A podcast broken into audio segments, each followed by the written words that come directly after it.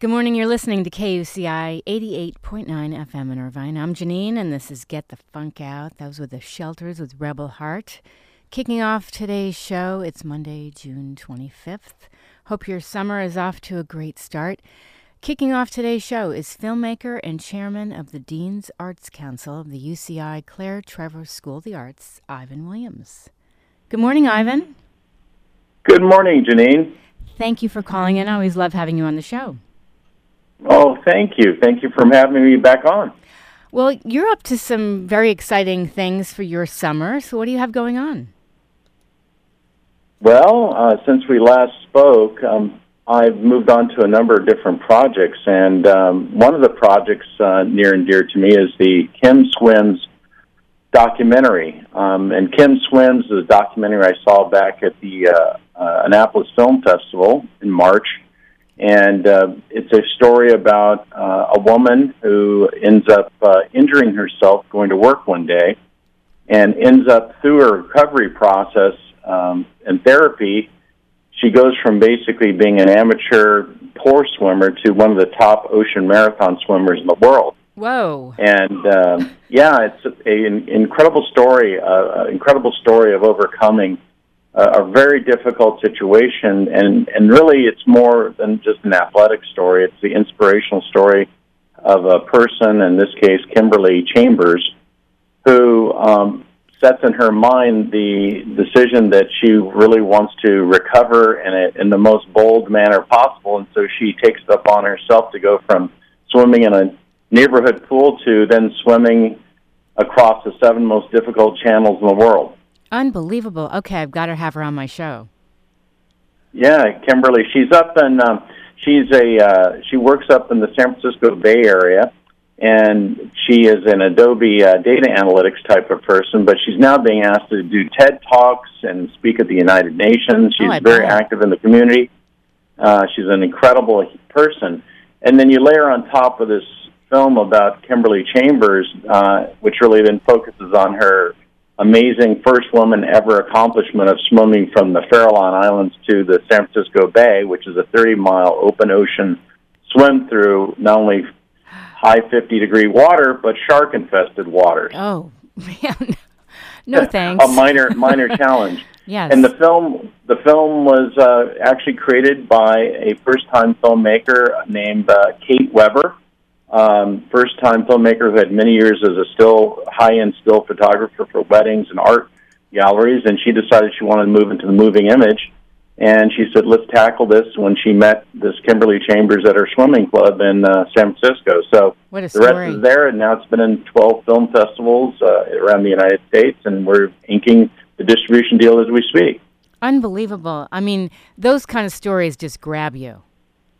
Oh, I I literally had no idea about the movie until I saw it at the uh, Annapolis Film Festival. And when I went in there, I, there were many people with tears in their eyes at the end of the movie. It was I just I had to meet the film uh, director, and Kimberly Chambers was there, and, and from there on, they then invited me to come on board their project with them, and I said, "You, I wouldn't hesitate." So Fantastic. we're off to the races. Well, I'd love to uh, follow up with you after. Maybe she'd like to call into the show. It'd be great. Oh, I, I certainly, you know, a little bit of the, uh, a little bit of a, a not a great story because recently, last uh, couple of months, she, Mm-hmm. um, uh, Kimberly Chambers, ended up coming down, being diagnosed with, I think it's called Guillain-Barré's disease. What is that? I've heard of that. Yeah, it's um, it's a bizarre. This is a woman in her 30s, and Mm-hmm. she's a healthy woman.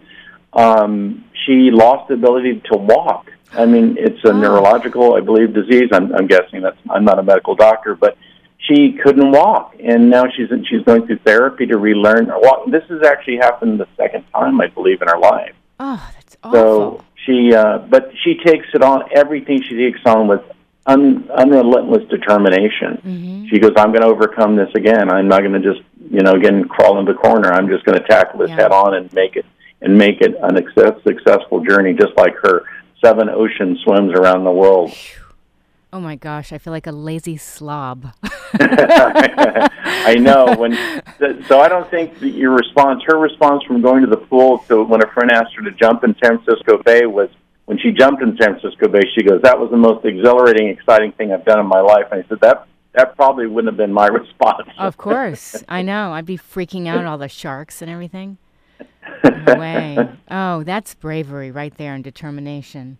So let's switch gears. Um, I do voiceover. I don't know if you knew that, but I always love hearing about different animated features. How'd you get involved in the Aardvark and the Ark? Oh, the Aardvark and the Ark. That was uh, that's actually been a I don't know almost four year journey at this point. If you've ever been involved with animation movies, mm-hmm. Um, it's an extremely long process. It's a, a tons of work. So really, I, through my uh, earlier work on another film, Big Stone Gap, um, and a relationship I developed again, frankly, in Hollywood. Sometimes relationships get developed at a at a social gathering, at a at a hotel or whatever, and you meet someone and someone introduces you. The next thing you engage in a couple rounds of conversation over coffee or lunch, mm-hmm. and the next thing we're on Aardvark and the Ark, and this is a Unified Pictures uh, production out of um, in Northridge and it's an independent film uh, production company. But in essence, I came on board as the uh, what they call in this title a, a producing executive. In essence, talking about uh, merchandising deals and whatnot. I love the story because it's you know about the the animal perspective of the the perennial Noah's Ark story. Oh. So in this case, the the aardvark, uh, called the lowly aardvark, has to uh, kind of step into the hero's seat and kind of be the savior of the day. But um, you know, again, it's a story that everyone knows. Um, interestingly enough, the Chinese uh, we have huge Chinese investors that got behind it because they literally love the story. So we're we're in the final year of uh, production on that. And, and animation, you know, production is all the uh, graphic designers and uh, oh, yeah. uh, animators cranking 30 screens at a time and yes, tedious. Come, making those characters come to life. And and our lead voiceover actor is Miles Teller. Oh, and great. we have yes, we have Aubrey Plaza, we have uh, Jenny Slate, we have Craig Robinson, and uh, just a, an incredible cast that that are the voiceover characters. Well, when you and get hopefully next year we'll be we'll be and be hitting the hitting the screen someplace. Well, let me know when you get a trailer, and I'll post it on the blog. I sure will. I sure will. That would be great. So, um, and you're busy here at UCI. Tell me about how you got yeah. involved, yeah, with the foundation and everything. Well, you know, um, I just have this passion for higher education, and at this point in my life, I want to be able to give back something. And so, UC Irvine created a, an incredible on ramp for me to do that. And given my uh, focus now in filmmaking, uh, a relationship has developed with the Claire Trevor School of the Arts um, that ended up leading me to being named a trustee of the university uh, a couple of months ago. Fantastic! But, Congratulations. Yes, the, the, the beauty of it, the Claire Trevor, the School of the Arts, is, has, has a very distinguished, um, you know, uh, history and legacy.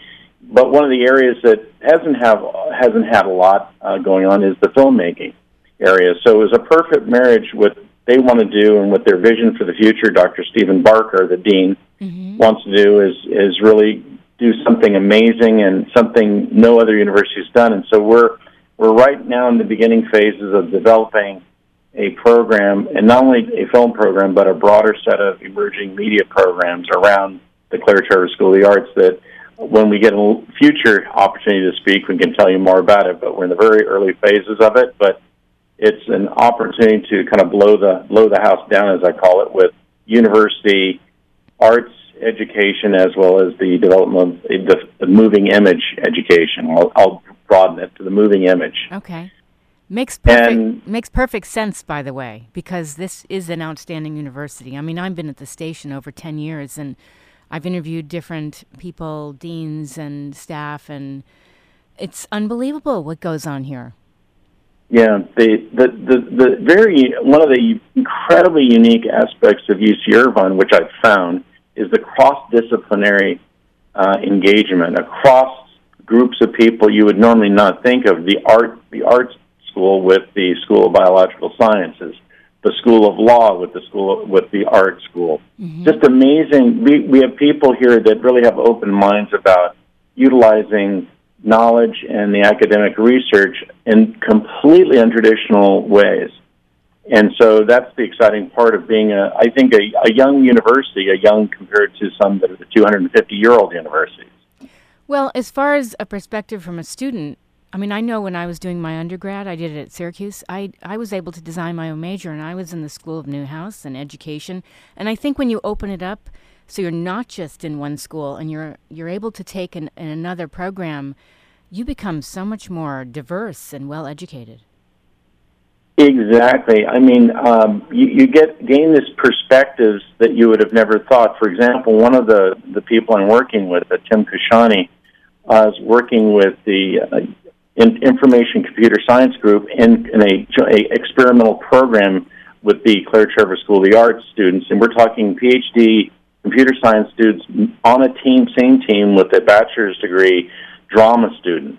And they're working on using virtual reality um, and augmented reality technologies to produce innovative products or innovative uh, experiences for the theater goer, the Broadway musical theater uh, uh, uh audience. Exciting! It's incredible. I mean, it, yes. it's amazing. People, the the, I, the computer science student had nothing, no knowledge of the theater world, and the drama student had nothing uh, or no awareness of what was going on in ICS mm-hmm. world and they're just coming up with amazing things in this two quarter experimental course that Tim Kashani's been a key key participant in. But it complements one another when you think about it. exactly. Why not? The world we live in is how do we take that live theater experience and, and take it up a notch by not only immersing people in a virtual reality world, potentially like as they go into the lobby of the theater and maybe get a sampling of different perspectives perspectives of the actors that are going they're going to see on stage. Or the other side is building the virtual set design without building the hard the actual hardware ten thousand to fifty thousand dollar models. And so the director and set production people can walk around a virtual set design before any hammer is nailed in the wall. Well, I also love what goes on here is the artistic brain initiative, which we talked about. Mm, exactly.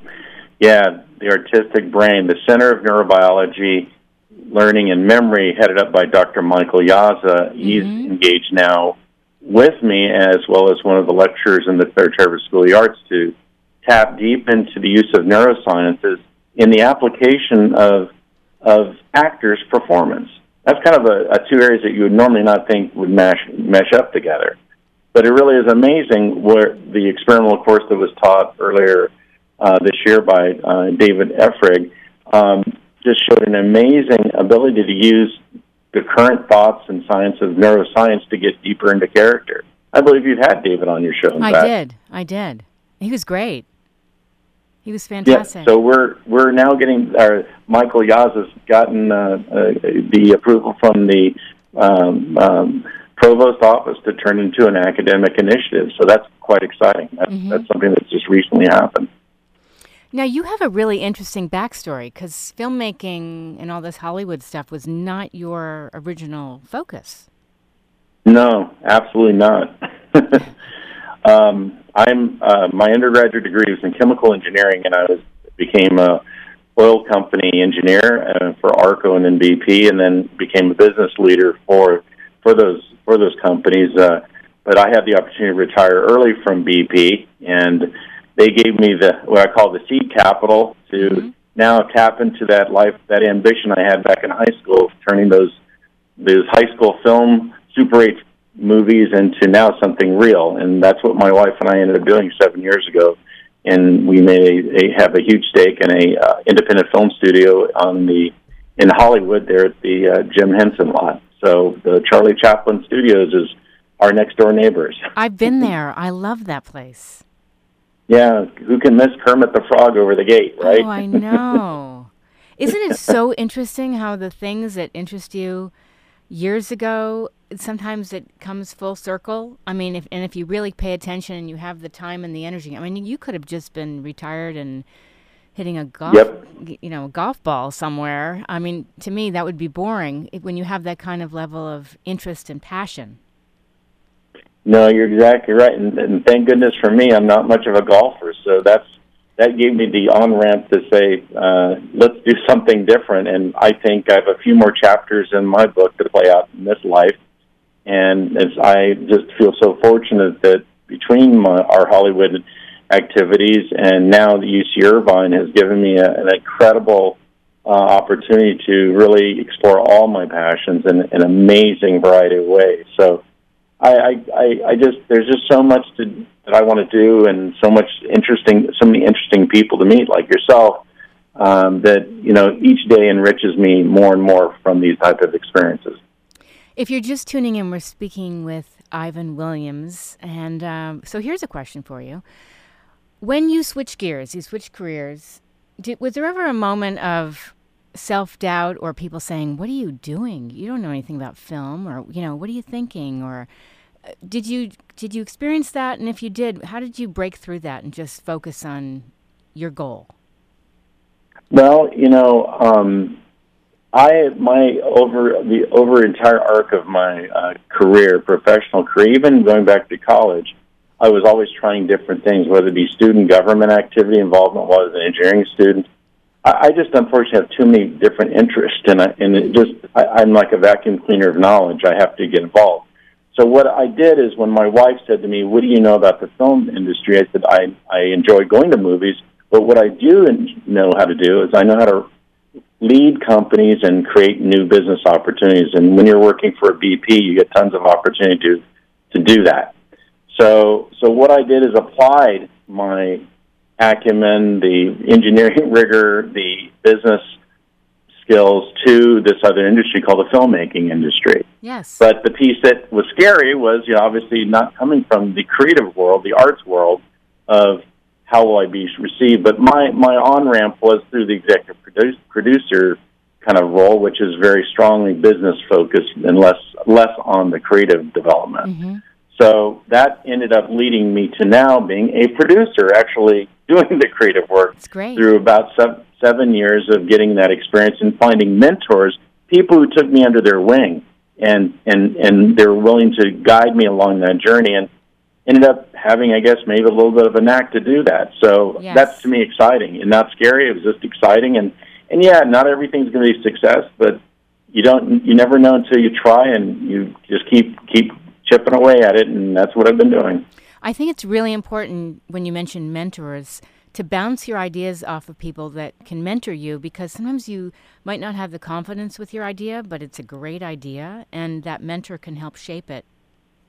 it, it yeah, exactly. So to me, particularly in this industry that you and I are involved, is it is all about those relationships and people you can trust and people you can collaborate and, and develop something bigger by working as a team versus an, as an individual. Right.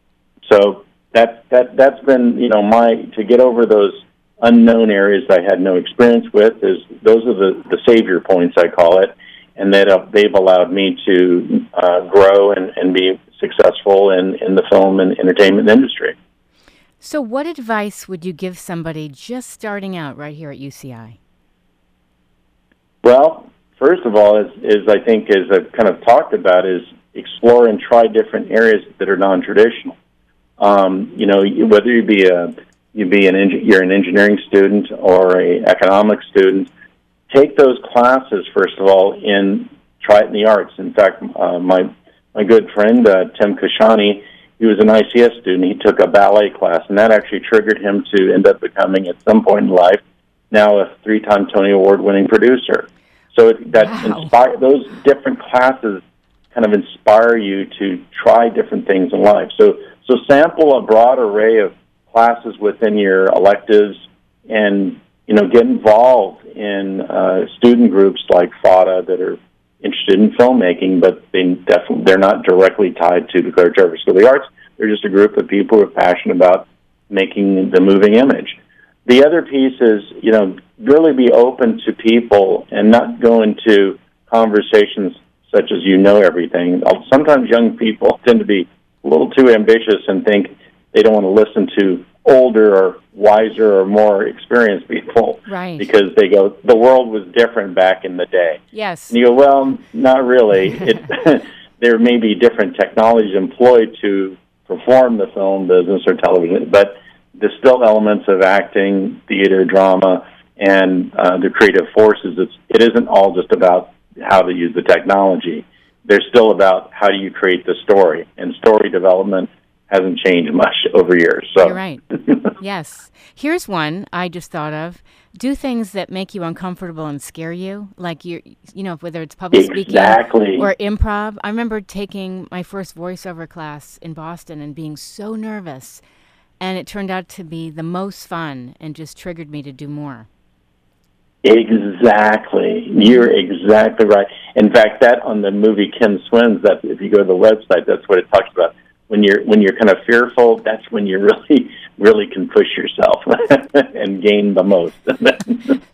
I don't know. You put me in that water with a bunch of sharks, I'd be swimming so fast. I guess for different people, their thresholds for different things. oh, it's crazy. So, where can people find out more about you? I'm sorry, what where, was that? Where can people find out more about you? Well, there's a website for the company I'm, I'm working for called Scenario Entertainment. Uh, you go on the web, you can look up our bio. It's a story development company for film, television, and theater. Um, and uh, IMDb has my uh, has my filmography, and uh, in fact, I just realized I got updated with the the projects I keep getting on involved with. Each each each month, a new project comes up on the slate. That's so great. It's a nice problem to have. yeah, and they can go to the UC Irvine Foundation website to see the trustees and see all the great things the trustees and the foundation are up to, and and even more as as UC Irvine's uh, film and museum initiative get uh, fully underway. Fantastic. I want to thank you so much for calling into the show. I always love having you on. Thanks, Ivan. Well, thanks, Janine. It's always a pleasure, and I definitely hope I can get the funk out of somebody's day. Excellent. Thanks so much. Have a great one. All right, Bye-bye. take care. Bye bye. That was Ivan Williams. He's a filmmaker and chairman of the Dean's Arts Council of UC, UCI, Claire Trevor School of the Arts. All his info is up on my show blog, getthefunkoutshow.kuci.org. And if you missed any part of this conversation, it will be up on the show blog within an hour or so after I wrap.